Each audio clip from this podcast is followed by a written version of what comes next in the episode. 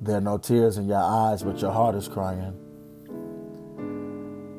In this very moment, you either feel joy or you either feel pain. Sometimes you feel both. You can't help but do nothing but laugh and cry because you're not sure what you're going through. I'm here to tell you that every morning that you wake up and you have breath in your body is a testimony that you got work to do. I need you to understand there's some places that you don't want to go inside of you to reach in and say, I can't do this no more.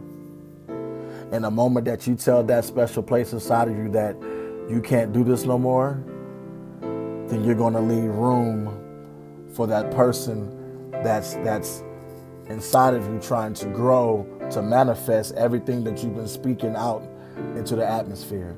Everything that you've been manifesting mentally everything that you've been talking to your spirit about you're going to feel so much strength. You're going to feel like the world of your shoulders. You can now loosen the straps and you got some running room some breathing room. But you got to do it. That circle that you're keeping you got too many squares in it and it don't fit.